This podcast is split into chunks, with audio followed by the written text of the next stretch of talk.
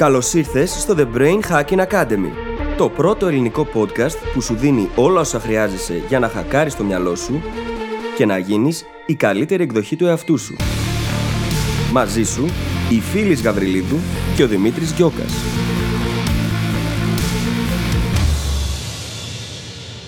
Γεια σου, Brain Hacker, και καλώς ήρθες σε ένα ακόμα επεισόδιο του The Brain Hacking Academy. Σήμερα μιλάμε για έναν από τους σημαντικότερους πόρους της ζωής μας, το χρόνο. Όχι τόσο με την κλασική προσέγγιση της παραγωγικότητας ή της διαχείρισης χρόνου, αλλά μιλάμε περισσότερο για την αντίληψή μας για το χρόνο. Βλέπεις, πολλές φορές αυτή είναι αρκετά διαστρεβλωμένη.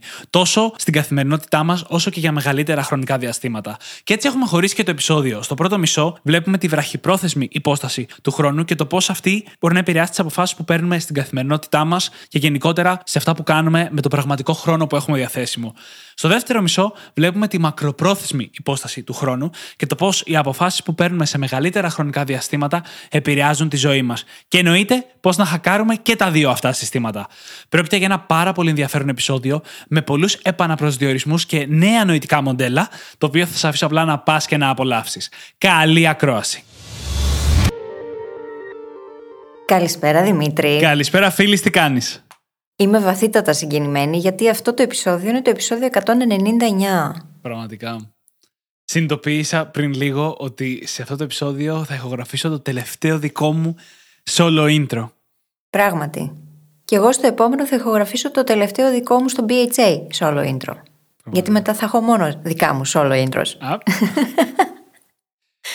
Α. Πλάκα, πλάκα, εγώ για παραπάνω πλέον καιρό, αλλά δεν έχει σημασία συγκεκριμένα για το Brain Hacking Academy. Είναι μια πάρα πολύ συγκινητική στιγμή. Το ξέραμε ότι έρχεται λίγο καιρό, οπότε δεν είναι τόσο έντονο όσο θα περίμενε κανείς, αλλά με το που φτάνει σε κάτι που ξέρεις ότι το κάνεις για πρακτικά τελευταία φορά, μένει ένα κενό στο τέλος. Μα το θέμα είναι ότι την επόμενη εβδομάδα θα ηχογραφήσουμε το τελευταίο μας επεισόδιο. Γιατί το συν ένα δεν το θεωρώ κανονικό επεισόδιο, ούτε σημειώσεις θα έχει, ούτε έρευνα. Θα είναι περισσότερο το να συζητήσουμε λίγο για το τι κάνουμε, τι κάναμε, τι θα κάνουμε. Αλλά ναι, αυτό και το επόμενο είναι τα τελευταία μας δύο επεισόδια ever για το Brain Hacking Academy. Ναι, μου φαίνεται ασύλληπτο. Ναι. Anyway, κατά τα άλλα είμαι πολύ καλά. πολύ καλά γενικότερα. Ε, άσκηση, ύπνος, διατροφή, κοινωνικότητα. Ε, γενικά πάνε όλα πάρα πολύ όμορφα και ταυτόχρονα κινείται και ο στοχος Μα σε είδα κι εγώ σήμερα ότι ήταν από τις φορές που ήρθες και έχω κάνει αυτό, έχω κανονίσει και εκείνο, έχω κανονίσει και το επόμενο. Πάρα πολύ δράση μαζεμένη και το ξέρουμε, το έχουμε συζητήσει πολλές φορές εδώ στο podcast, ότι η δράση φέρνει κίνηση, η δράση φέρνει πληροφορία. Οπότε, ίσως το καλύτερο σημάδι από το ότι οι βασικοί σου πυλώνες πάνε καλά, είναι ότι όντως μετατρέπεις αυτό που θέλεις να πετύχεις σε βήματα τα οποία τα κάνεις. Ξέρεις τι, το implementation είναι όλη η ιστορία. Γιατί αν δεν περνάμε στη δράση σε αυτά που θέλουμε, τότε και το self-signaling που κάνουμε είναι πολύ κακό. Είμαστε αυτοί που μονίμως τα αναβάλουμε και δεν αναλαμβάνουμε δράση. Και οι προτεραιότητέ μας είναι αλλού αλλού. Για μένα αυτό το διάστημα είναι πολύ σημαντικό να πάνε τα πράγματα καλά. Πράγμα το οποίο οδηγεί στο να κάνω καλή διαχείριση ενέργειας, να κανονίζω αυτά που χρειάζεται να κανονίσω για να μπορέσω να κάνω αυτά που θέλω να κάνω στο μέλλον και να τα κάνω. Και όταν λέμε πολύ δράση, αυτό δεν σημαίνει ότι με βγάζει εκτός προγράμματος έτσι. Να το πούμε κι αυτό. Δεν είναι ότι φόρτωσα το πρόγραμμά μου ξαφνικά και γέμισε από το πρωί στο βράδυ, αλλά έχω επιλέξει να κάνω πράγματα πολύ στοχευμένα, τα οποία με οδηγούν πιο κοντά στο στόχο μου. Και αυτό με κάποιον πολύ ωραίο τρόπο, χωρίς να το κάνω εγώ αυτή τη φορά συνειδητά, μας πηγαίνει και στο θέμα του επεισοδίου, έτσι. Που έχει να κάνει με τον χρόνο και τη σχετικότητά του, πρακτικά. Και αρχίζει, λέει, κατεβάζει μαθηματικές εξισώσεις. Ξέρω εγώ, μιλάει για Άλμπερτ Einstein. Όχι. Λοιπόν. Ναι, κάπως έτσι θα πάει και στο επόμενο podcast. Όχι, πλάκα κάνουμε. Αρχικά αποφασίσαμε σήμερα να κάνουμε ένα επεισόδιο για το χρόνο. Όχι στην πιο απλή μορφή τους, την έννοια της παραγωγικότητας ή ούτε καν της διαχείρισης χρόνου και τα έχουμε καλύψει αυτά στο παρελθόν. Αλλά θέλαμε να πάμε ένα επίπεδο παραπάνω στην αντίληψή μας για το χρόνο. Γιατί η αλήθεια είναι ότι έχουμε πολύ διαστρεβλωμένη αντίληψη για το χρόνο οι άνθρωποι. Και αυτό μπορούμε να το δούμε σε πάρα πολλά κομμάτια. Παραδείγματος χάρη, ότι πολλές φορές ζούμε τη ζωή μας σαν να έχουμε άπειρο χρόνο μπροστά μας. Σαν να μπορούμε να αναβάλουμε για πάντα αυτά που θέλουμε να κάνουμε ή αυτά που μας κάνουν ευτυχισμένους, γιατί κάποια στιγμή θα έχουμε το χρόνο να το κάνουμε. Ένα άλλο παράδειγμα που έχουμε φέρει πολλές φορές είναι ότι οι άνθρωποι τείνουμε να υπερτιμάμε τι μπορούμε να κάνουμε σε 6 μήνες και να υποτιμάμε τι μπορούμε να κάνουμε σε 10 χρόνια. Αυτό έρχεται πρώτα απ' όλα από το ότι δεν μπορούμε να αντιληφθούμε καλά τι σημαίνουν 6 μήνες και 10 χρόνια. Πώς μπορεί να κινηθεί η προσπάθεια και η εκθετική αύξηση μέσα σε αυτά τα διαστήματα, προκειμένου να αλλάξουμε τη ζωή μας προς κάποια κατεύθυνση. Αυτά και πολλά ακόμα παραδείγματα, τόσο βραχυπρόθεσμα όσο και μακροπρόθεσμα, μας δείχνουν ότι η αντίληψη που έχουμε για τον χρόνο δεν αντικατοπτρίζει την πραγματικότητα και εννοείται την επίδραση του χρόνου στη ζωή μας. Και το θέμα με αυτό είναι ότι αν μπορέσουμε να επιδιορθώσουμε αυτή την αντίληψη, τουλάχιστον σε νοητικό επίπεδο, καλλιεργούμε ένα φανταστικό εργαλείο λήψης αποφάσεων. Γιατί αν είσαι σε μια δουλειά που σχένεσαι, κάθε φορά που λες, θα μείνω και λίγο ακόμα, θα μείνω και λίγο ακόμα, θα μπορείς πολύ καλύτερα να αντιληφθείς ποιο είναι το κόστος ευκαιρίας αυτού του λίγο ακόμα. Και αυτό είναι απλά ένα παράδειγμα. Η αλήθεια είναι πως το πιο πολύτιμο αγαθό μας πέρα από την υγεία μας είναι ο χρόνος. Γιατί δεν επιστρέφεται. Δεν είναι ανανεώσιμος. Και γι' αυτό το λόγο χρειάζεται να είμαστε πολύ συνειδητοί σε σχέση με το πώς τον διοχετεύουμε. Γιατί αυτός ο χρόνος δεν θα γυρίσει πίσω. Καλός ή κακός. Το τι κάνεις μαζί του είναι τόσο σημαντικό. Γιατί δεν θα γυρίσει πίσω. Γι' αυτό το λόγο λέμε ότι έχουμε πολύ κακή αντίληψη του χρόνου. Γιατί δεν αποφασίζουμε συνειδητά με ποιον τρόπο θα τον επενδύσουμε. Και λέμε ότι έχουμε 24 ώρες στη διάθεσή μας, αλλά ο πραγματικά παραγωγικός χρόνος είναι πολύ λιγότερος, γιατί σε αυτές τις 24 ώρες χρειάζεται να κοιμηθούμε, να καλύψουμε τις φυσικές μας ανάγκες, να μετακινηθούμε πιθανότατα για τη δουλειά ή για άλλους λόγους από ένα μέρος σε ένα άλλο, να φάμε, είναι πράγματα τα οποία χρειάζεται να γίνονται μέσα στο 24ωρο. Άρα, οι παραγωγικές ώρες, αυτές που μπορούμε όντως να επενδύσουμε σε πράγματα τα οποία είναι σημαντικά για εμάς και αποτελούν προτεραιότητες, είναι πολύ λιγότερες από αυτές τις 24. Το πώς επιλέγουμε να επενδύουμε τον χρόνο που μένει μετράει. Και κάτι πολύ σημαντικό που χρειάζεται να το καταλάβουμε και να το βάλουμε πολύ βαθιά στο μυαλό μας είναι πως ό,τι και να λέμε ότι είναι σημαντικό για εμάς, οι πραγματικές μας προτεραιότητες φαίνονται από το πώς κατανέμουμε τον χρόνο μας. Δεν πάει να λες ότι η οικογένεια και τα παιδιά σου είναι το πιο σημαντικό πράγμα για σένα. Αν ο περισσότερος σου χρόνος πηγαίνει σε άλλα πράγματα, τότε δεν είναι πραγματική προτεραιότητα η οικογένεια. Ακριβώς. Και θα το μαλακώσω ελάχιστα αυτό, όχι ότι δεν είναι εξίσου σημαντικό, λέγοντας ότι δεν είναι απαραίτητο ότι δείχνει τις προτεραιότητές σου, μπορεί να δείχνει την έλλειψη αυτών. Το γεγονός ότι ποτέ δεν κάθισες να αποφασίσεις ποιες είναι οι προτεραιότητές σου και ως αποτέλεσμα κυριολεκτικά οι ορμόνες σου σε πάνε βάρκα για λόγο που αυτές θέλουν. Α πούμε, λες ότι η οικογένεια είναι το πιο σημαντικό και τα παιδιά, αλλά είσαι όλη την ώρα στο κινητό. Είναι επειδή η ντοπαμίνη σου λέει θέλω κι άλλο, θέλω κι άλλο. Και εσύ δεν έχεις κάτι ποτέ να πεις ότι κοίτα να δεις, όχι. Εμένα προτεραιότητά μου είναι να υπερνικήσω αυτή την ορμόνη και να μπορέσω να κάτσω με την οικογένειά μου και τα παιδιά μου. Και πόσο μάλλον να βρω και την ντοπαμίνη στις δραστηριότητες μαζί τους. Το βάρικα γυαλό είναι το ελληνικό γιόλο. Με έκαψες. Τόση ώρα το σκέφτομαι. Σε ακούω και σκέφτομαι αυτό. Θα μπορούσε κάλλιστα. Αν και εγώ σκέφτηκα πιο πολύ, ξέρεις το εκρεμές που πάει πέρα δόθε, ας πούμε. Mm. Ναι, δεν ξέρω. Εμένα αυτός ο συνειρμός μου ήρθε. Anyway. Εμένα μου αρέσει πάρα πολύ στο podcast να μιλάμε με βαθιά επιστημονικές ορολογίες. Για να καταλαβαίνόμαστε, βρε παιδί μου. Πρώτη-πρώτη το βάρκα γυαλό, κατάλαβες. Εννοείται. Και η αλήθεια είναι ότι αυτό που είπε η φίλη πριν λίγο είναι το πρώτο πολύ σημαντικό νοητικό μοντέλο για το οποίο θα μιλήσουμε σήμερα. Ότι ο πραγματικός μας χρόνος στο καθημερινό επίπεδο δεν είναι αυτός που φανταζόμαστε. Όλοι σκεφτόμαστε τον ύπνο ως εισαγωγικά χαμένο χρόνο από την άποψη ότι δεν κάνουμε εμείς κάτι συνειδητά, όχι ότι δεν χρειάζεται ο ύπνος. Αλλά από εκεί πέρα λέμε, εντάξει, οι υπόλοιπες ώρες της ημέρας είναι στη διάθεσή μου. Δεν είναι όντως. Μόνο οι φυσικές μας ανάγκες που ανέφερες καλύπτουν ένα μετρήσιμο κομμάτι της ημέρας μας. Ειδικά όταν παίρνουμε μαζί μας το μπάνιο το κινητό. Καλά, εννοείται αυτό. Εννοείται αυτό. Ή όταν κάνουμε μισή ώρα ντουζ, ας πούμε. Mm-hmm. Το οποίο μπορεί να είναι και απολαυστικό, θα το συζητήσουμε σε λίγο. Επίσης, οι εγκαρίε του σπιτιού παίρνουν πολύ χρόνο. Αν δουλεύεις, όχι γιατί το απολαμβάνεις, όχι γιατί σε εξελίσσει, αλλά γιατί απλά χρειάζεσαι τα χρήματα για να πληρώσεις τους λογαριασμούς, και αυτό κατά μία έννοια είναι χρόνος που δεν το χρησιμοποιείς όπως θέλεις. Πράγματι. Μπορεί να θεωρηθεί χαμένος χρόνος. Δεν ισχύει το ίδιο αν έχεις διαλέξει πολύ συνειδητά με τι ασχολείσαι και σε εξελίσσει. Έτσι. Άρα λοιπόν, θέλουμε να καταλάβουμε πόσο χρόνο έχουμε διαθέσιμο στην πραγματικότητα και να αναγνωρίσουμε τη σημασία του. Όταν λέμε ότι το πιο σημαντικό πράγμα που μπορούμε να κάνουμε δεν είναι η διαχείριση χρόνου, αλλά η διαχείριση ενέργειας, αυτό που εννοούμε είναι ότι όταν έρθουν αυτές οι ώρες μέσα στην ημέρα, οι ώρες που μπορείς να τις χρησιμοποιήσεις συνειδητά για αυτά που είναι σημαντικά για εσένα, αν εκείνη τη στιγμή δεν έχεις κουράγιο όταν σηκωθείς από τον καναπέ, τότε δεν έχεις καθόλου από αυτό το χρόνο. Εσύ να το πολλαπλασιάζεις με το μηδέn. Ναι, η διαχείριση ενέργειας είναι τόσο σημαντική γιατί χωρίς αυτήν δεν μπορούμε να κάνουμε διαχείριση χρόνου. Και συνήθως όταν είμαστε κουρασμένοι, συμβαίνει το εξής. Μπορεί να καούμε μπροστά στη τηλεόραση, στο Netflix, στα social media, να μην επιλέξουμε δηλαδή συνειδητά κάτι το οποίο να μας κάνει να νιώθουμε καλύτερα ή να μας εξελίσσει. Και δεν λέω όλα όσα κάνουμε να μας εξελίσσουν και να μας πηγαίνουν μπροστά, δεν εννοώ αυτό καθόλου. Αλλά από το που αφιερώνουμε τον χρόνο μας, επηρεάζει ο τρόπος που σκεφτόμαστε. Γιατί ο χρόνος μας είναι η προσοχή μας. Άρα επηρεάζει τον τρόπος που σκεφτόμαστε, οι συμπεριφορές μας, οι πεπιθήσεις μας, η στάση ζωής μας. Από το που αφιερώνουμε τον χρόνο μας εξαρτάται το που εστιάζουμε την προσοχή μας την ίδια.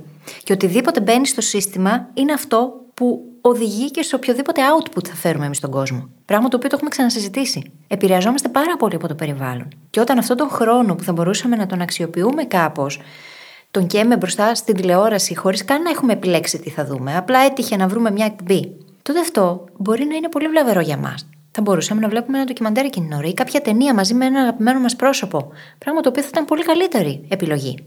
Και εννοείται ότι το σημείο της ζωής το οποίο βρισκόμαστε μετράει επίσης. Ένας ακόμη λόγος που έχουμε λιγότερο πραγματικό χρόνο από ό,τι φανταζόμαστε είναι ότι μέχρι τα 13, 14, 12 αναλόγως που το δούμε, δεν έχεις αφιερώσει συνειδητά χρόνο σε κάτι. Είσαι παιδί, δεν καταλαβαίνεις, δεν έχεις αίσθηση του μέλλοντος και του κάνω αυτό το χρόνο για μένα. Απλά περνάς καλά όσο περισσότερο μπορείς. Αντίστοιχα, μετά από κάποια ηλικία, πέφτει η ενέργεια. Εξορισμού, βιολογικά. Το οποίο σημαίνει ότι θα έχεις κατά μέσο όρο λιγότερο πραγματικό χρόνο. Άρα, αν είσαι, και το πιο πιθανό ότι είσαι για να μας ακούσει αυτή τη στιγμή, σε μια ηλικία που έχεις δυνατότητα να έχεις αυτό το παραγωγικό χρόνο, έχεις έναν έξτρα λόγο να τον αξιοποιήσεις τώρα. Και πρώτοι, εμείς καταχρώμαστε το χρόνο μας πολλές φορές έτσι και αυτό δουλεύουμε να κάνουμε πιο αποτελεσματικά. Γιατί η καλή διαχείριση ενέργειας μπορεί να σε βοηθήσει να κάνεις καλύτερη διαχείριση χρόνου, να πάρεις καλύτερες αποφάσεις, πολύ πιο συνειδητές και να πετύχεις πολύ περισσότερα πράγματα, ακόμα και με το χρόνο χαλάρωσή σου. Μια ερώτηση, η οποία είναι και ελαφρώς έως και πάρα πολύ συγκινητική, είναι το πόσες φορές ακόμα θα δεις τα αγαπημένα σου πρόσωπα στη ζωή σου. Ο ποιοτικός χρόνος που περνάμε μαζί με τους ανθρώπους μας είναι αυτός που κάνει τις σχέσεις βαθύτερες. Αλλά η αλήθεια είναι ότι έχουμε πολύ λιγότερο χρόνο στη διάθεσή μας από όσο φανταζόμαστε. Και αυτό κατά μία έχει μετρηθεί. Αν θυμάμαι καλά, αν είσαι γύρω στα 20 ή 20 και κάτι ψηλά, έχεις ήδη περάσει κατά μέσο όρο το 93% του χρόνου που θα περάσεις με την οικογένειά σου. Με το family of origin, έτσι, την οικογένεια προέλευσης, όχι την οικογένεια που θα δημιουργησει Το οποίο σημαίνει ότι ο χρόνος που θα περάσει ακόμα μαζί τους είναι αισθητά λιγότερο από αυτό που έχεις περάσει μέχρι τώρα. Θα την καταλάβεις τη διαφορά. Αν σε νοιάζει και πιθανότατα σε νοιάζει, αυτό είναι καλό να το έχεις στο μυαλό σου. Δεν λέω εγώ να αρχίσεις να είσαι όλη μέρα μαζί τους. Δεν είναι υγιές από άλλη πλευρά. Αλλά είναι αυτό που λέγαμε νωρίτερα. Να έχεις μια ρεαλιστική αντίληψη για το χρόνο σου και τη χρήση αυτού από εδώ και πέρα στη ζωή σου για να μπορείς να πάρεις καλύτερες αποφάσεις. ώστε τη μία φορά που θα έχεις να διαλέξεις ανάμεσα στο να δεις άλλη μία ταινία στο Netflix ή να περάσεις λίγο χρόνο με την οικογένειά σου, ίσως να σκεφτείς λίγο καλύτερα το τι θα κάνεις. Ακόμα και αν είσαι λίγο παραπάνω κουρασμένος από ό,τι θα ήθελες. Και γενικότερα αυτό γυρνάει κάτι που είπαμε και στην αρχή, ότι ζούμε τη ζωή μας πολλές φορές σαν να έχουμε άπειρο χρόνο μπροστά μας. Ενώ δεν είναι έτσι. Μπορεί να ζήσουμε αρκετά, μπορεί να ζήσουμε πολύ, αλλά κάποια στιγμή αυτό θα σταματήσει. Εμείς ζούμε, λες και θα έχουμε όλο και περισσότερο χρόνο. Χάνουμε τις ευκαιρίες που έχουμε για να κάνουμε αυτά που μας αρέσουν, για να περάσουμε χρόνο με αυτούς που αγαπάμε, για να είμαστε ευτυχισμένοι. Και το αναβάλουμε για ένα αόριστο αύριο, το οποίο δεν θα έρθει ποτέ και αν δεν το φέρουμε εμείς με το ζόρι, δεν θα προλάβει να έρθει ποτέ. Και το ζόρι μπορεί να μην είναι και τόσο ζόρι. Απλά χρειάζεται να το πάρουμε απόφαση και να κάνουμε commit. Γιατί είναι σημαντικό το να είμαστε mindful με το χρόνο μας και να δουλεύουμε και πάνω στην αυτογνωσία μας. Αν δεν ξέρουμε τι είναι σημαντικό για εμάς, ποιες είναι οι αξίες μας, ποια είναι τα θέλω μας, για να μπορούμε έτσι να διοχετεύσουμε τον χρόνο μας σε εκείνα τα οποία είναι κατάλληλα για εμάς κάθε φορά, τότε αυτός ο χρόνος θα περνάει και θα χάνεται. Θα ξοδεύεται αλόγιστα. Και κάτι πολύ σημαντικό εδώ, το οποίο χρειάζεται να το τονίσουμε πολύ, είναι ότι οι περισσότεροι από εμάς έχουμε την αίσθηση πως δεν έχουμε σκοπό στη ζωή, όχι επειδή δεν έχουμε βρει τον σκοπό μας, τον έναν και μοναδικό, αλλά επειδή ξοδεύουμε τον χρόνο μας mindlessly. Όσο περισσότερο σκοπό μπορούμε να βρούμε μέσα σε αυτά που κάνουμε, ακόμα και αν είναι καθημερινά απλά συνηθισμένα, τόσο περισσότερο θα έχουμε και την αίσθηση του σκοπού. Άρα λοιπόν, από το πώς διοχετεύουμε τον χρόνο μας εξαρτάται το impact που έχει στη δική μας ζωή και ψυχολογία, αλλά και στο περιβάλλον μας, στην εργασία μας, στην οικογένειά μας, στους φίλους μας. Και μια πολύ γρήγορη ανασκόπηση, γιατί θέλω να αναλύσω λίγο περισσότερο αυτό που λες. Είπαμε ότι έχουμε λιγότερο πραγματικό χρόνο μέσα στη μέρα μας, μέσα στη βδομάδα μας, ειδικά βραχυπρόθεσμα από ό,τι φανταζόμαστε. Δεν έχουμε 16 ώρες την ημέρα πλην τον ύπνο. Έχουμε στην πραγματικότητα 4 ή 5 ή 8, ανάλογα με τη φάση της ζωής που βρισκόμαστε. Το οποίο αυξάνει τη σημασία αυτού του χρόνου και μας φέρνει να θέλουμε να είμαστε πολύ πιο συνειδητοί στο πώς τον χρησιμοποιούμε. Και η φίλη, με αυτό που λέει, πάρα πολύ σωστά φαίνει και τη σημασία του ακόμα και στο πώς νιώθουμε για τον εαυτό μας και τη ζωή μας. Όταν αφήνουμε όλες αυτές τις ώρες να πάνε χαμένες, τότε το σημάδι που δίνουμε στον εαυτό μας είναι ότι δεν είναι σημαντικό για εμάς να κάνουμε αυτά τα πράγματα. Ότι ο χρόνος που έχουμε να αφιερώσουμε, όπως τον θέλουμε εμείς, δεν είναι αρκετά σημαντικός για εμάς. Το οποίο είτε μας λέει ότι τα άλλα είναι πιο σημαντικά, αυτά στα οποία είμαστε απλά έρμεο των υποχρεώσεων, είτε ότι στη τελική τίποτα δεν είναι και τόσο σημαντικό. Το χειρότερο είναι ότι μας λέει πως εμείς δεν είμαστε σημαντικοί. Ακριβώς. Γιατί αυτό υπονοεί. Όταν δεν κάνεις εκείνα που είναι σημαντικά για σένα, αυτό που λες στον εαυτό σου είναι ότι εσύ δεν είσαι σημαντικός. Και το πιο καλό σε αυτό το πράγμα είναι ότι το αντίδοτο, η αντίθετη πλευρά, δεν είναι το να αφιερώνουμε αυτό το χρόνο με τον ιδανικό τρόπο στο μπλή μας και σε αυτό που ήταν πάντα σκοπός της ζωής μας. Είναι απλά να τον αφιερωνουμε σε κάτι. Και όχι όλων. Ένα κομμάτι. Στο χόμπι, σε χρόνο με τα αγαπημένα μας πρόσωπα. Στην προσπάθεια να χτίσουμε ένα καλύτερο μέλλον για εμάς και για τους γύρω μας. Είτε την άμεση οικογένειά μας, είτε άλλους ανθρώπους. Στην τελική, όλη η μαγεία είναι στην προσπάθεια. Είναι στο σημείο που βλέπεις τον εαυτό σου να παίρνει κάποιο από αυτό το χρόνο κόντρα στη διάθεση του να κάτσει απλά στον καναπέ, στο Instagram και στο Netflix, και αντί αυτό να δώσει λίγη ενέργεια σε πράγματα τα οποία θα σε εξελίξουν ή θα φέρουν κάποια αποτελέσματα στη ζωή σου και το γύρω σου. Και επειδή αυτό που είπες πριν με πήγε λίγο στα άκρα, θα κάνω εδώ μια μικρή παρένθεση και θα πω ότι έχουμε αυτή την τάση να το πηγαίνουμε στα άκρα. Να έχουμε την ψυχολογία του ή όλα ή τίποτα. Ή θα αφιερώσω τον χρόνο μου ιδανικά ή δεν θα τον αφιερώσω καθόλου. Ή θα το αφήσω τελείως βάρκα γυαλό και γιόλο και θα κάνω ό,τι να είναι. Όχι ρε παιδιά, γιατί είμαστε τόσο των άκρων. Αυτό είναι το πρόβλημα δεν υπάρχουν μόνο αυτά τα δύο άκρα. Δεν είναι η ζωή άσπρο μαύρο. Υπάρχουν τόσο πολλές αποχρώσεις ενδιάμεσα. Και χρειάζεται αυτό πάντα να το θυμόμαστε.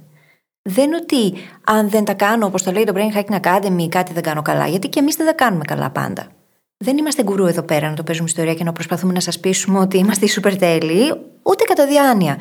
Είμαστε όπως εσείς, είμαστε άνθρωποι, κάνουμε κι εμείς λάθη και μέσα από τις εμπειρίες μας έχουμε βρει τρόπους να βοηθήσουμε. Και επειδή αντιλαμβανόμαστε πόση αξία έχει το να πάρεις και να είσαι mindful, να πάρεις αυτό το χρόνο σου και να είσαι mindful μαζί του, θα θέλαμε να γίνετε λίγο πιο mindful κι εσείς. Να σας βοηθήσουμε λιγάκι να δείτε τον χρόνο τον ίδιο διαφορετικά και να σταματήσουμε όλοι να σκεφτόμαστε μόνο στα άκρα. Αλλά να βρούμε πώς θα βρούμε αυτή τη χρυσή ισορροπία, η οποία θα βρίσκει ανταπόκριση και θα έχει απήχηση στη δική μας ζωή. Για τον καθένα θα είναι κάτι διαφορετικό. Στην τελική, αυτό που προσπαθούμε να κάνουμε είναι να ανάψουμε, μάλλον να ξανανάψουμε λίγο, μία φλόγα που όλοι έχουμε μέσα μας. Κάποιος θα την έλεγε αυτή όρεξη, κάποιος θα την έλεγε φιλοδοξία. Κίνητρο. Κίνητρο. Το ζήτημα είναι ότι όταν έχεις κάθε μέρα μπροστά σου ένα κομμάτι χρόνου που μπορείς να το αφιερώσεις συνειδητά, να έχεις την όρεξη, τη διάθεση, τη φλόγα, το κίνητρο, να κάνεις κάτι με αυτό το χρόνο. Το τι, δεν θα το πούμε εμείς, δεν χρειάζεται να αφιερώσεις όλο αυτό το χρόνο σε κάτι, αλλά όταν αρχίζεις να αφιερώνεις τον εαυτό σου και να αφοσιώνεσαι σε κάτι, αρχίζουν πολλά όμορφα πράγματα στην ανθρώπινη ψυχοσύνθεση. Και ξέρεις, υπάρχει και ένας προβληματισμός που προκύπτει πολύ συχνά και το έχουν πολλοί άνθρωποι και το αναπαράγουν. Πώς θα μπορέσω να κάνω καλύτερη διαχείριση χρόνου όταν προκύπτουν συνέχεια πράγματα που πρέπει να διαχειριστώ; Και αυτό μπορεί να αφορά τη ζωή τους, την ίδια, την προσωπική τους ζωή, μπορεί να αφορά και την επαγγελματική τους καθημερινότητα. Όμως, αυτό που δεν λαμβάνουμε υπόψη σε αυτή την περίπτωση είναι ότι δεν μπορούμε να συνεχίσουμε να κάνουμε τα ίδια πράγματα που κάνουμε μέχρι σήμερα και να περιμένουμε διαφορετικά αποτελέσματα. Αυτό είναι ο ορισμός της παράνοιας. Δεν λαμβάνουμε υπόψη ότι για να διαχειριστούμε καλύτερα τον χρόνο μας θα πρέπει να πάρουμε δύσκολες αποφάσεις και να κάνουμε σημαντικές αλλαγές. Και ότι αυτές οι αλλαγές μπορεί να έχουν κόστος όταν εφαρμοστούν. Όμως χρειάζεται να σκεφτούμε τι είναι πραγματικά σημαντικό για εμάς, να εστιάσουμε σε εκείνα που χρειάζεται να συνεχίσουμε να κάνουμε και σε άλλα πράγματα που θα σταματήσουμε δεν θα γίνει αλλιώς. Και αυτό μπορεί να σημαίνει το να κάνουμε delegate κάποιες αρμοδιότητες σε κάποιον άλλον. Μπορεί να σημαίνει το να διαπραγματευτούμε τον χρόνο εργασίας μας, τον τρόπο εργασίας μας. Πολλά πράγματα μπορεί να σημαίνει. Την τοποθεσία εργασίας μας. Την τοποθεσία. Δεν θα αλλάξουν τα πράγματα αν εμείς δεν πάρουμε κάποιες σοβαρές αποφάσεις και δεν δράσουμε αναλόγως. Και μία από τις σημαντικότερες αλλαγές που μπορούμε να κάνουμε στο mindset μας έχει να κάνει με τη διαχείριση του χρόνου. Να φύγουμε από το πώς θα βρω χρόνο για να κάνω αυτά που θέλω και είναι σημαντικά για μένα, και να πάμε στο πώς θα δημιουργήσω χρόνο. Και το νοητικό μοντέλο που έχουμε μοιραστεί μέχρι τώρα βοηθάει πάρα πολύ σε αυτό, γιατί χωρίζει το χρόνο μας στην πραγματικότητα σε τρεις ζώνες. Ενώ οι περισσότεροι το σκεφτόμαστε μέχρι τώρα σε δύο. Η μία είναι τα πράγματα που δεν μπορούμε να αποφύγουμε, όπως πρέπει να κοιμηθούμε, πρέπει να πάμε στο μπάνιο. Εντάξει, γενικά πρέπει να φάμε.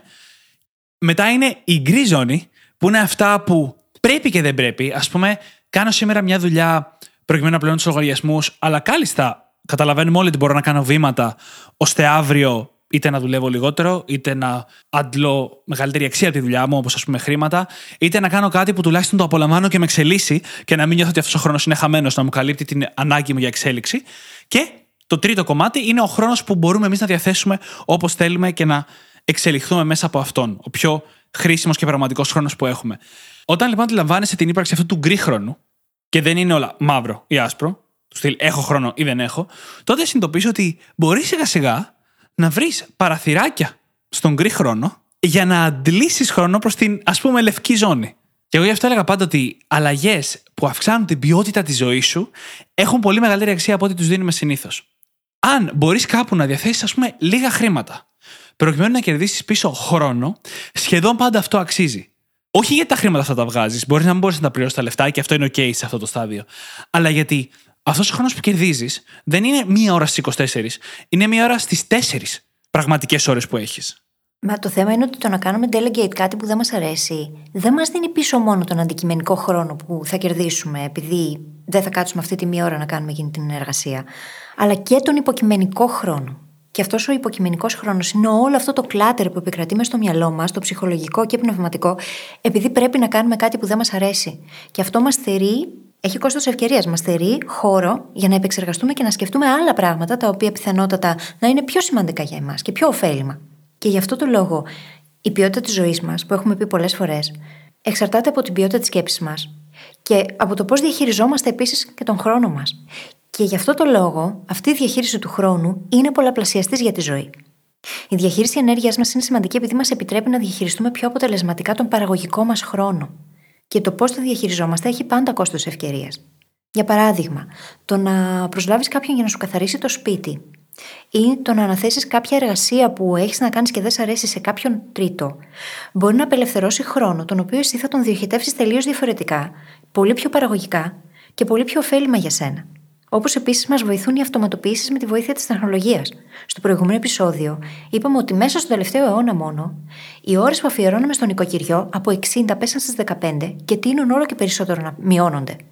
Σκέψου λίγο, 60 ώρες είναι περισσότερο από το ωράριο εργασίας του σύγχρονου ανθρώπου. Mm. 60 ώρες πήγαιναν μόνο στον οικοκυριό πόσο αυτό έχει απελευθερώσει τη σκέψη μας την ίδια και την ικανότητά μας να λειτουργούμε και να επεξεργαζόμαστε πράγματα σε πολύ πιο ανώτερα επίπεδα, τα οποία έχουν να κάνουν με την εξέλιξή μας και όχι πλέον με το βιοπορισμό. Ακριβώς. Και μου αρέσει πάρα πολύ και η έννοια του υποκειμενικού χρόνου. Καταρχάς, συμφωνώ απόλυτα με το να ας πούμε φέρεις κάποιον να σου καθαρίζει το σπίτι. Έτσι. Εσένα μπορεί να σου παίρνει 5 ώρες, καθαρά το καθάρισμα, και για αυτές τις 5 ώρες με 20 ή με 30 ευρώ να μπορείς να τις πάρεις πίσω και αυτές να γίνουν πλέον πραγματικός χρόνος που μπορείς να τον αφιερώσεις όπως εσύ θέλεις. Αυτό είναι ανεκτήμητο, ειδικά αν μπορείς να διαθέσεις τα χρήματα, ακόμα και αν δεν σου είναι το πιο εύκολο να τα διαθέσεις. Η έννοια του υποκειμενικού χρόνου τώρα προσθέτει ότι θα μπορούσα και από κάπου αλλού να πάρω πέντε ώρες, ας πούμε, από τη δουλειά μου, αλλά απολαμβάνω περισσότερο τη δουλειά μου από τις αγκαρίες σπιτιού. Όταν ε, κάνω αγκαρίες, θέλω να κοπανίσω το κεφάλι μου στον τοίχο. Α πούμε. Αξίζει πολύ περισσότερο για μένα, για τη διάθεσή μου και την ψυχολογία μου, να βελτιώσω την ποιότητα της ζωής μου μέσα από αυτό το κομμάτι πρώτα και μετά από το να βρω και μια διέξοδο στη δουλειά για να μοιράσω αυτό που δεν μου αρέσει να κάνω τόσο πολύ. Ένα ακόμα κομμάτι που έρχεται από την αναγνώριση αυτής της γκρι περιοχής χρόνου είναι το να αρχίσεις να βρίσκεις την ομορφιά και την ευγνωμοσύνη στο απλό και στο καθημερινό και μερικές φορές στο βαρετό. Ένα πολύ εύκολο παράδειγμα που όλοι θα το καταλάβουμε είναι το να βρίσκεις τη χαρά και την απόλαυση στο να κάνεις ένα μπάνιο, ένα ντουζ. Μια αρκετά δύσκολη και κουραστική μέρα, στην οποία γυρνάς σπίτι και μπαίνεις να κάνεις ένα ζεστό μπάνιο ή κρύο μπάνιο, ό,τι σου αρέσει εσένα, το οποίο σε χαλαρώνει πάρα πολύ, τραγουδάς και πέντε τραγούδια και βγαίνεις έξω και νιώθεις υπέροχα. Ήταν αυτός πραγματικός χρόνος με την μπορείς να τον κάνεις ό,τι θέλεις, Όχι. Αλλά τον απόλαυσες. Και αυτό μετράει πάρα πολύ. Ένα άλλο παράδειγμα, λίγο πιο δύσκολο ίσως, είναι η μετακίνηση. Έχεις, ας πούμε, κάθε μέρα 40 λεπτά διαδρομή για να φτάσεις στη δουλειά σου. Ζεις στην Αθήνα, προφανώς.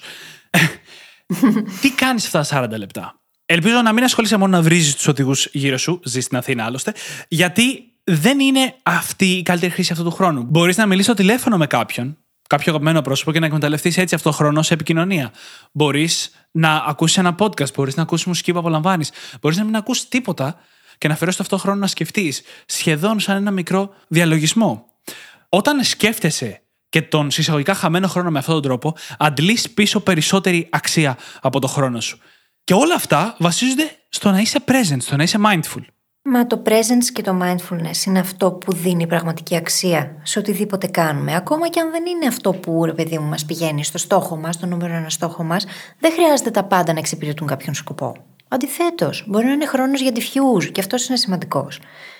Ο χρόνος για να σκεφτούμε επίσης είναι πολύ σημαντικός. Και μάλιστα, ένα πράγμα που λέω είναι ότι αν δεν έχεις χρόνο να σκεφτείς μέσα στην ημέρα, αυτό είναι σημαντική ένδειξη πως χρειάζεται να γίνουν πολύ σοβαρές ανακατατάξεις και αναπροσαρμογές και χρειάζεται να πάρεις σημαντικές αποφάσεις. Δεν γίνεται να μην μπορούμε να σκεφτούμε. Γιατί τότε είναι που θα αποφασίσεις αν τα πράγματα που κάνεις είναι αυτά που σε εκφράζουν, αν είναι αυτά που θέλεις, αν υπάρχουν άλλα πράγματα που θα ήθελες να δοκιμάσεις, να κάνεις, τι πάει καλά, τι δεν πάει καλά. Αν δεν έχεις αυτό το χρόνο για να επεξεργαστείς τη ζωή σου, απλά θα ζεις στον αυτόματο πιλότο. Και αυτό σημαίνει μακριά από οποιοδήποτε presence και mindfulness και κάποια στιγμή θα κοιτάξεις προς τα πίσω και θα πεις: Ωχ, πώς πέρασαν τόσα πολλά χρόνια. Τι συνέβη. Και αυτό είναι που φέρνει πάντα αυτή την αίσθηση. Το να μην είσαι present. Όσες φορές ακούω κάποιον να λέει πόσο γρήγορα πέρασαν τα χρόνια ή όσο μεγαλώνεις θα βλέπεις τα χρόνια να περνάνε πάρα πολύ γρήγορα, είναι γιατί χάνεται πολύ από το presence. Υπάρχει ένα debate, διάβαζα ένα άρθρο του Harvard προηγουμένως, όσο ψάχναμε για τις σημειώσεις, και ακόμα δεν έχει αποδειχθεί το γιατί, αλλά αυτό που τα χρόνια φαίνονται να περνούν πιο γρήγορα όσο μεγαλώνουμε, Υπάρχουν κάποιοι επιστήμονες που το εξηγούν ως εξής: Ότι επειδή έχουν δημιουργηθεί πάρα πολλές συνάψεις και υπάρχουν περισσότερα μονοπάτια, τα οπτικά ρεθίσματα που παίρνουμε κατά κύριο λόγο παίρνουν παραπάνω χρόνο επεξεργασίας από ό,τι έπαιρναν νωρίτερα. Και αυτό οδηγεί στην αίσθηση ότι ο χρόνος περνάει πιο γρήγορα, γιατί παίρνουμε λιγότερα ερεθίσματα από το περιβάλλον στην ουσία. Επειδή χρειάζεται να επεξεργαστούμε περισσότερη ώρα. Mm-hmm. Από την άλλη, θα έλεγα εγώ ότι ίσως όταν έχουμε καλλιεργήσει πολλά πράγματα και είναι πλέον ρουτίνα, τα έχουμε συνηθίσει τόσο πολύ, πάβουμε να είμαστε present. Και επειδή δεν είμαστε present, χάνουμε πολλά κομμάτια της ζωής μόνο και μόνο επειδή είναι ρουτίνα για εμάς. Και το challenge εκεί είναι να φέρουμε εμείς περισσότερο mindfulness συνειδητά. Και τότε είναι που θα αποκτήσει η ζωή περισσότερο νόημα και ο χρόνος περισσότερη υπόσταση. Μου αρέσει πάρα πολύ αυτό που λες από το Harvard. Είναι μια πολύ ενδιαφέρουσα προσέγγιση. Σε λίγο πιο ανθρώπινο επίπεδο. Αυτό που έχω παρατηρήσει εγώ είναι ότι νιώθουμε ότι ο χρόνος περνάει πάρα πολύ γρήγορα όταν συγκρίνουμε δύο χρονικές στιγμές μακρινές μεταξύ τους. Α πούμε, βλέπουμε ένα νυψάκι μας σήμερα και είναι μικρό παιδί, κάνουμε να το δούμε δύο χρόνια, το βλέπουμε έχει μεγαλώσει και λέμε πω πω πώς πέρασε ο καιρός. Γιατί εκείνη τη στιγμή έχουμε στο μυαλό μας δύο χρονικές στιγμές μακρινές μεταξύ τους, που δεν τις είχαμε στο μυαλό μας όταν ζούσαμε την καθημερινότητα. Άρα λοιπόν οποιοδήποτε perspective σε σχέση με αυτές έχει χαθεί και είναι σαν να ενώνονται στο χρόνο. Mm-hmm. Μία εικόνα, δεύτερη εικόνα και τίποτα ενδιάμεσα. Και παρατηρώ ότι όσο μεγαλώνουμε, αυτό σημαίνει όλο και πιο εύκολα. Γιατί έχουμε περισσότερες παλαιθωτικέ εμπειρίες, λιγότερα καινούργια πράγματα στη ζωή μας. Άρα κάθε τι που ζούμε, βλέπουμε, σκεφτόμαστε, συζητάμε, μπορεί να συνδεθεί με κάποια παλιότερη εικόνα. Χάνεται το ενδιάμεσο ανάμεσα σε αυτές τις δύο ή περισσότερες εικόνες και εμείς νιώθουμε ότι ο χρόνος περνάει πολύ γρήγορα. Από τότε που το παρατήρησα αυτό, έχω προσθέσει μια πολύ μικρή πρακτική στο βράδυ μου. Είναι πάρα πολύ μικρή πραγματικά. Όταν πάω στο κρεβάτι, σκέφτομαι έτσι πολύ λίγο τι έκανα μέσα στη μέρα μου. Πολύ λίγο. Μην φανταστείτε ούτε ότι το κάνω σε journaling, τίποτα από όλα αυτά. Και τις περισσότερες μέρες καταλήγω να λέω κάτι του στυλ. Καλά, σήμερα το πρωί ήταν που σηκώθηκα και πήγα γυμναστήριο, που είχα εκείνη τη συνάντηση, που έκανα ηχογράφηση ή οτιδήποτε. Και όταν συνειδητοποιώ ότι έχω νιώσει ότι η μέρα μου ήταν τόσο μεγάλη, που το πρωί εκείνης της ημέρας μου φαίνεται λες και ήταν η προηγούμενη μέρα, mm-hmm. καταλαβαίνω ότι στην πραγματικότητα ο χρόνος δεν περνάει τόσο γρήγορα. Αυτό σημαίνει ότι μέσα σε εκείνη τη μέρα ήμουν present, Σημαίνει ότι παρατήρησα όλα όσα έγιναν, νιώσα ότι έζησα πολλά. Είχα πολλά πράγματα να κάνω, πολλά πράγματα να με απασχολήσουν. Άλλαξα αρκετές φορές το σε τι συγκεντρώνομαι. Και αυτό μου δίνει κάθε μέρα μια μικρή ανακούφιση ότι εντάξει, ο χρόνος δεν περνάει και τόσο γρήγορα τελικά. Ο χρόνος περνάει γρήγορα όταν η προσοχή μας δεν είναι εκεί. Αν η προσοχή μας είναι στο τώρα, είναι σε αυτή τη στιγμή, στο πώς ζούμε, τότε αντιλαμβανόμαστε και περισσότερο, ζούμε περισσότερο, βιώνουμε την εμπειρία, μαθαίνουμε περισσότερο. Από την προσοχή μας εξαρτώνται όλα. Και αν αυτή την προσοχή δεν την στρέφουμε συνειδητά εκεί που θέλουμε, εννοείται ότι ο χρόνος θα φεύγει και θα χάνεται σαν νερό. Για να προχωρήσουμε λοιπόν παρακάτω, ας κάνω μια πολύ γρήγορη ανασκόπηση. Στο βραχυπρόθεσμο κομμάτι του χρόνου, σαν λύσεις, είπαμε πρώτα απ' όλα να φροντίσουμε να δημιουργήσουμε περισσότερο χρόνο. Ένας πολύ βασικός τρόπος να το κάνουμε αυτό είναι με αλλαγές που αυξάνουν την ποιότητα της ζωής μας, όπου δηλαδή μας δίνουν πίσω χρόνο ή και ενέργεια προκειμένου να αφιερώνουμε αυτούς τους δύο πόρους στα πράγματα που είναι πιο σημαντικά για εμά και μας εξελίσσουν. Κατά προτίμηση, όχι για περισσότερη ώρα στο Netflix. Έτσι. Το δεύτερο είναι να βρούμε την ευγνωμοσύνη και την ομορφιά στο απλό καθημερινό και βαρετό. Υπάρχει, μπορούμε να εκμεταλλευτούμε καλύτερα το χρόνο μας. Δεν είναι ανάγκη να γινόμαστε υπερβολικοί και να προσπαθούμε να εκμεταλλευτούμε κάθε στιγμή. Δεν είναι αυτό το νόημα. Αλλά κάθε ένα κομμάτι είναι κερδισμένο. Και θα βρούμε μόνοι μας την ισορροπία. Το μέχρι ποιο σημείο μας βγαίνει εύκολα και μετά από ποιο σημείο αρχίζουμε και πιεζόμαστε για να το πετύχουμε. Αλλά είναι σίγουρα μια προσπάθεια που αξίζει να κάνουμε. Και τέλος, θέλουμε εννοείται να βελτιστοποιήσουμε το πραγματικό χρόνο που έχουμε. Έχεις 3-4 ώρες ένα απόγευμα, μην κάνεις το αυτόματο που κάνουμε περισσότεροι. Netflix, social media, κινητό, τηλεόραση, αλλά προσπάθησε τουλάχιστον ένα κομμάτι από αυτό το χρόνο να το αφιερώσεις σε κάτι που θα σε πάει παρακάτω. Που θα σε κάνει να περάσεις καλά, όπως ένα χόμπι, χρόνο με αγαπημένα πρόσωπα ή χρόνο για εξέλιξη, έτσι ώστε να μπορέσεις να αλλάξεις τις συνθήκες εργασίας σου και τις συνθήκες της ζωής σου με τον καιρό για ένα καλύτερο μέλλον. Άλλωστε, όλο το επεισόδιο που κάναμε για το delayed gratification έχει βασικά να κάνει με αυτή την αντίληψη του χρόνου μας στην καθημερινότητα. Ότι δεν καταλαβαίνουμε την αξία που έχει ο χρόνος μας και τον δίνουμε σε χαζά καθημερινά πράγματα. Αν μη τι άλλο, ανούσια σε σχέση με αυτά που θα μπορούσαμε να έχουμε επιλέξει. Και αναφορά εδώ και στο επεισόδιο για το κόστος ευκαιρίας. Και με αυτό θα ήθελα να περάσουμε σε κάτι το οποίο έχει να κάνει με την μακροπρόθεσμη διάθεση του χρόνου μας. Με το πώς σκεφτόμαστε τον χρόνο μας σε μάκρο κλίμακα πλέον. Και κάτι το οποίο έχουμε παρατηρήσει πάρα πολλές φορές στο coaching και σε συζητήσεις και σε email που έχουμε λάβει από εσάς ή μηνύματα είναι ότι δεν τολμάμε οι άνθρωποι να ονειρευτούμε πραγματικά. Δεν κοιτάμε αρκετά μπροστά. Φοβόμαστε να ονειρευτούμε. Και με το που ρωτάς έναν άνθρωπο πώς φαντάζεται τον εαυτό του σε 3, 4, 10 χρόνια από σήμερα, αρχίζει να απαντά λογοκρίνοντας πρώτα τον εαυτό του. Δεν τολμάει καν να πει τι πραγματικά του ήρθε στο μυαλό ή δεν τολμάει καν να το φανταστεί. Και αυτό είναι πρόβλημα. Δεν κάνουμε αρκετά μεγάλα όνειρα. Και η αλήθεια είναι πως χρόνος υπάρχει, έτσι. Χρόνος υπάρχει. Και πρέπει πάντα να θυμόμαστε ότι όσο πιο ψηλά στοχεύουμε, τόσο πιο ψηλά θα φτάσουμε. Όμως οι άνθρωποι δυστυχώς δεν κοιτάμε αρκετά μπροστά. Και είναι ένα ωραίο quote που δεν θυμάμαι τώρα ποιος το είπε, που λέει το εξής. Το πρόβλημα δεν είναι πως οι άνθρωποι θέτουν υψηλούς στόχους και αποτυγχάνουν, αλλά ότι θέτουν μέτριους στόχους και πετυχαίνουν το στόχο. Αυτό είναι το θέμα αν δεν κοιτάς αρκετά μπροστά και αρκετά μακριά και αρκετά ψηλά, η προσοχή σου κατευθύνεται προς μια συγκεκριμένη κατεύθυνση. Ανάλογα με το πού τη στρέφεις αυτή την προσοχή, προς τα εκεί κινείσαι. Αν λοιπόν αυτή η στόχη είναι σχετικά χαμηλή σε σχέση με το τι θα μπορούσες να πετύχεις στη ζωή σου, είναι λογικό το να φτάνεις μέχρι ένα συγκεκριμένο σημείο και να αυτοπεριορίζεσαι χωρίς να το συνειδητοποιείς καν. Και εγώ θα γίνω λίγο πιο έντονος ίσως σε αυτό το μέρος του επεισοδίου, γιατί δεν είναι δυνατόν να είσαι 20, 25, 30, 35, 40 χρονών και να ονειρεύεσαι για το μέλλον σου το πολύ μια αύξηση του 20%. Πάρτε αυτό και κυριολεκτικά στα λεφτά και μεταφορικά. Δηλαδή είσαι 30 χρονών, έχεις μπροστά σου 35 παραγωγικά χρόνια ακόμα, ενώ έχουν περάσει το πολύ 10.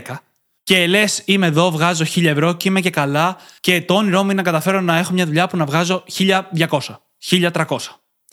Και θα έρθω εδώ και θα πω, είσαι σίγουρος ότι το μόνο όνειρο που θες να θέσεις για τα επόμενα 35 παραγωγικά χρόνια από τη ζωή σου είναι μια βελτίωση της τάξης του 20 ή του 30%, ακόμα και του 100%.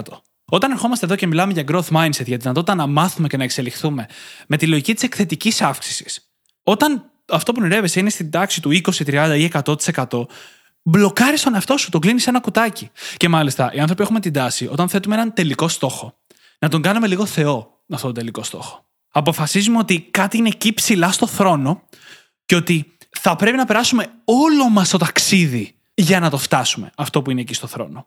Όταν εσύ λοιπόν είμαι 25 και βγάζω 1000 ευρώ και χρησιμοποιώ τα λεφτά γιατί είναι απλά εύκολο παράδειγμα, έτσι. Και θέλω να φτάσω στα 65 να βγάζω 2.000 ευρώ, το κάνεις αυτό το Θεό σου. Όχι κυριολεκτικά, για να μην παρεξηγηθώ, έτσι. Το κάνεις στο ταβάνι σου. Λες, θα χρειαστεί να περάσω διαπυρός και σιδήρου προκειμένου να φτάσω εκεί. Αν όμως το αντιμετωπίζεις αυτό ως απλά το επόμενο ορόσημο στη ζωή σου, το οποίο θες να το φτάσεις σε ένα λογικό χρονικό εύρος, ας πούμε 5 με 10 χρόνια, γίνεται και πιο γρήγορα, αλλά ας μην πάμε προς τα εκεί, τότε δεν είναι πλέον το ταβάνι σου. Είναι απλά το επόμενο μεγάλο σου σκαλοπάτι. Και κάτι άλλο πολύ μεγαλύτερο μπορεί να οριστεί ως το ταβάνι σου. Και όπως είπε φίλης, δεν είναι ανάγκη να το φτάσεις, αλλά όσο πιο ψηλά στοχεύσεις, τόσο πιο ψηλά θα φτάσεις. Και Ξέρουμε πόσο τρομακτικό μπορεί να είναι το να οραματίζεσαι πράγματα που η σημερινή εκδοχή σου δεν μπορεί καν να διανοηθεί ότι θα μπορέσει να τα πετύχει. Αλλά ο χρόνος είναι αυτός που δημιουργεί περισσότερες ευκαιρίες. Ξεχνάμε να προσθέσουμε στην εξίσωση τον χρόνο. Και εφόσον έχει κανείς ορίσει την επιτυχία και την ευτυχία για τον εαυτό του, αρχίζουν τα πράγματα να αλλάζουν. Γιατί αν πραγματικά είσαι ειλικρινής και πεις στον εαυτό σου πόσο οραματίζεσαι ότι μοιάζει αυτή η επιτυχία, πόσο οραματίζεσαι ότι μοιάζει η ευτυχία σου; Και αυτό εννοείται ότι μπορεί να αλλάξει με τα χρόνια έτσι, γιατί μπορεί να αλλάξουν οι αξίες, οι προτεραιότητες, τα θέλω μας. Αυτό δεν έχει και τόση σημασία. Αλλά αν το έχεις κάνει και πολύ ειλικρινά έχεις απαντήσει στην ερώτηση Εγώ τι οραματίζομαι για τη ζωή μου, και προσθέσεις την εξίσωση και τον χρόνο, και πεις ότι, OK, η σημερινή μου εκδοχή δεν μπορεί να το κάνει, δεν μπορώ να πατήσω ένα κουμπί και να γίνει αυτό που θέλω. Αλλά give it enough time. Μπορείς να πετύχεις σχεδόν οποιονδήποτε στόχο αν του δώσεις αρκετό χρόνο. Αλλά αντί να αντιμετωπίζουμε τους εαυτούς μας και τους άλλους έτσι, όχι μόνο μπλοκάρουμε τον εαυτό μας, αλλά πάμε και μπλοκάρουμε και τους άλλους. Έρχεται ένα παιδί πρόσφατα, γύρω στα 25, και κάνα μια συζήτηση και μου λέει ότι μιλούσε με έναν από τους κολλητούς του φίλους, φίλο από το δημοτικό, ας πούμε, και του έλεγε ότι εγώ θέλω να φτάσω σε ένα σημείο να καταφέρω να βγάζω 5.000 ευρώ το μήνα. Έχω την όρεξη και διάθεση να δουλέψω για να φτάσω σε αυτό το σημείο. Και ο άλλος μόνο που δεν άρχισε να γελάει.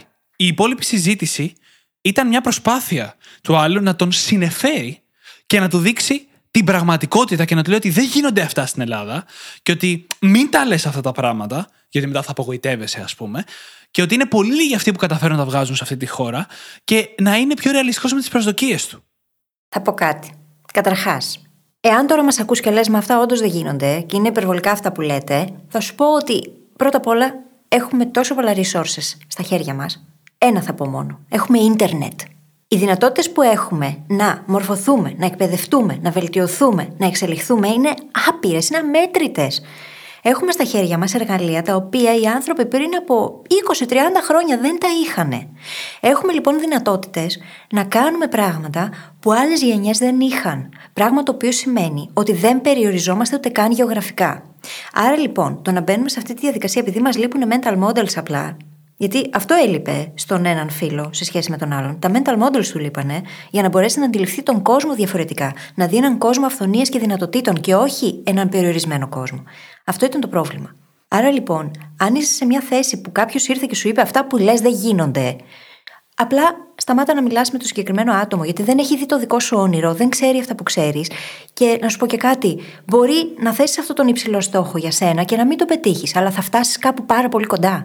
Και πρώτα απ' όλα, αν θέλω να γίνω λίγο σκληρός, είναι πολύ πιθανό και αυτός ο άνθρωπος να μπαίνει σε αυτή τη διαδικασία γιατί το να παραδεχθεί στον εαυτό του ότι αυτό γίνεται και ότι ο τρόπος με τον οποίο αντιλαμβάνομαι τον κόσμο μέχρι σήμερα ήταν αυτοπεριοριστικός. Και ότι τώρα έχω την ευθύνη του να φέρω στη ζωή μου ένα τέτοιο μεγαλύτερο αποτέλεσμα, αυτό μπορεί να είναι πάρα πολύ τρομακτικό.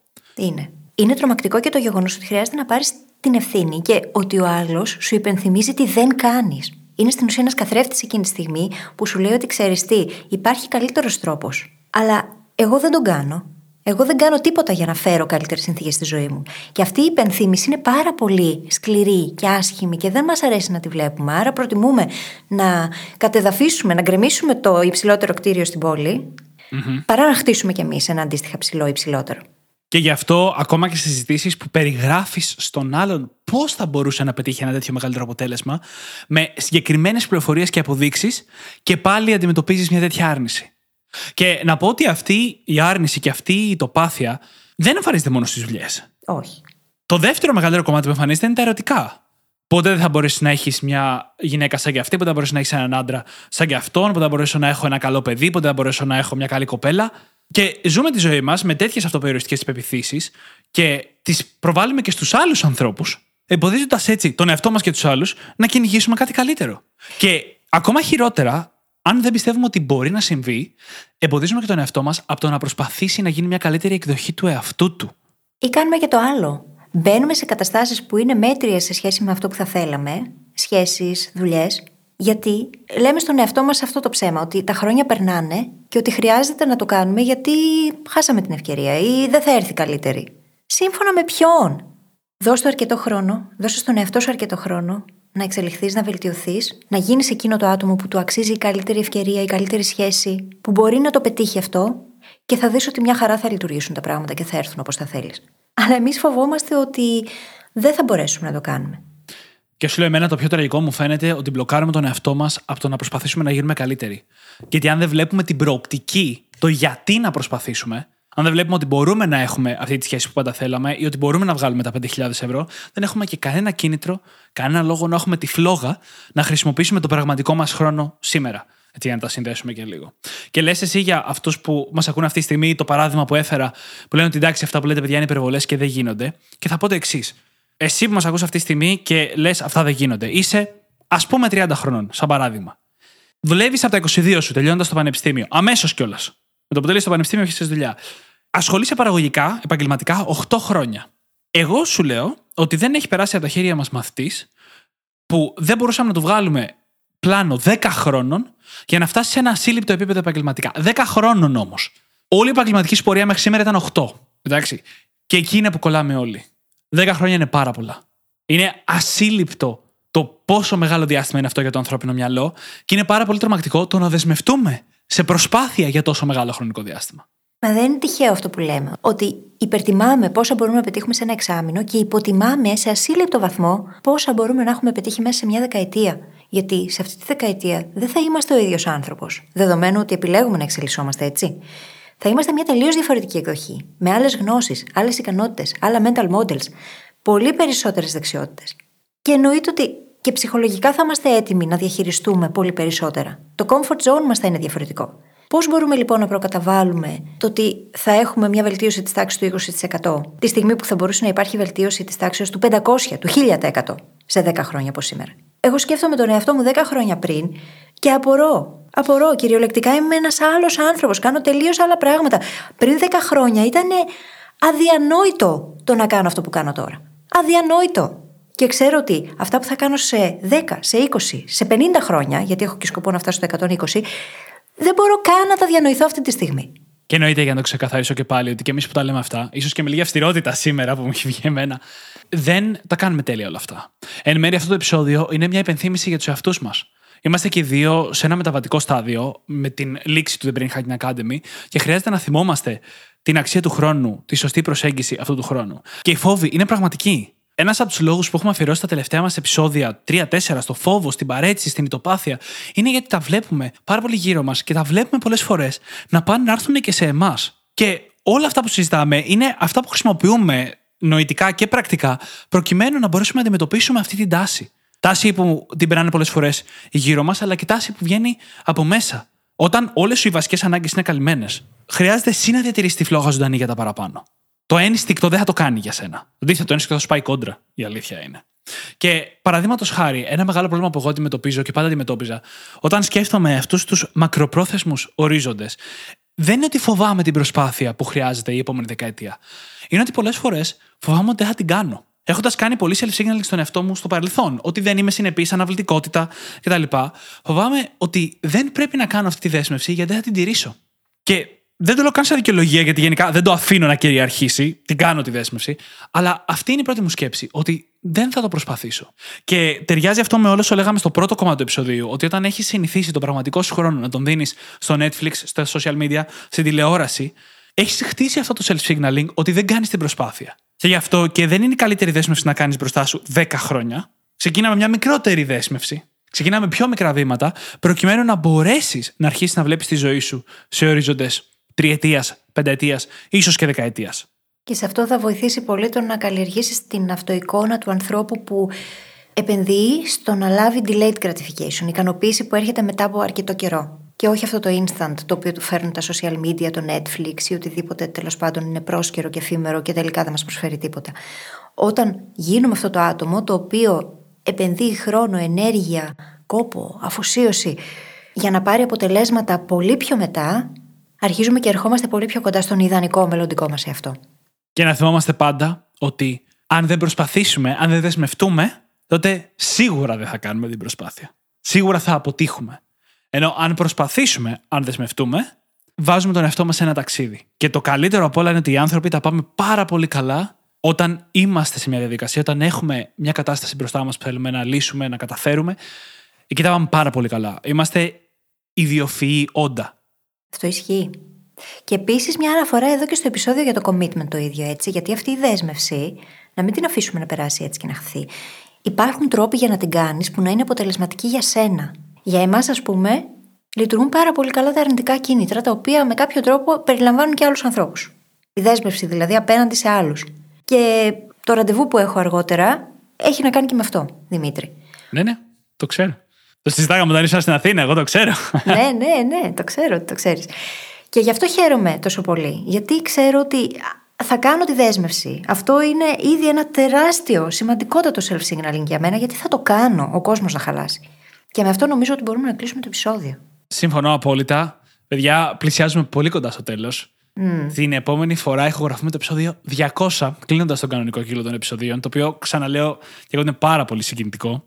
Για την ώρα θα βρείτε όπως πάντα τις σημειώσεις του επεισοδίου μας στο site μας στο brainhackingacademy.gr, όπου μπορείτε να βρείτε και ένα από τα τελευταία αντίτυπα του The Goal Hacking Journal, είτε πηγαίνοντας απευθείας στο κατάστημά μας, είτε πηγαίνοντας στο brainhackingacademy.gr, κάθετος journal. J-O-U-R-N-A-L. Και φυσικά θα σας ζητήσουμε να κάνετε subscribe στην εκπομπή, στο Spotify ή σε όποια άλλη εφαρμογή μας έχετε βρει και μας ακούτε, γιατί το γεγονός ότι σταματάμε δεν σημαίνει ότι θα σταματήσει το υλικό μας να υπάρχει online. Και αν εσείς κάνετε subscribe και αφήσετε και μια φανταστική πεντάστερη αξιολόγηση, βοηθάτε και άλλο κόσμο να ανακαλύψει την εκπομπή και να αντλήσει βοήθεια από αυτήν. Σε ευχαριστούμε πάρα πολύ που ήσουν μαζί μας και σήμερα και σου ευχόμαστε καλή συνέχεια. Καλή συνέχεια.